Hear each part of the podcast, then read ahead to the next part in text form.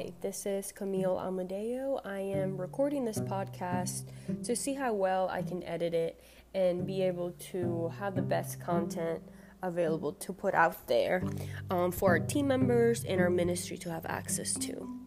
I am working at the same time um, while I do this podcast. I'm about to head out to the marketing office to meet with Sarah and Kaylin.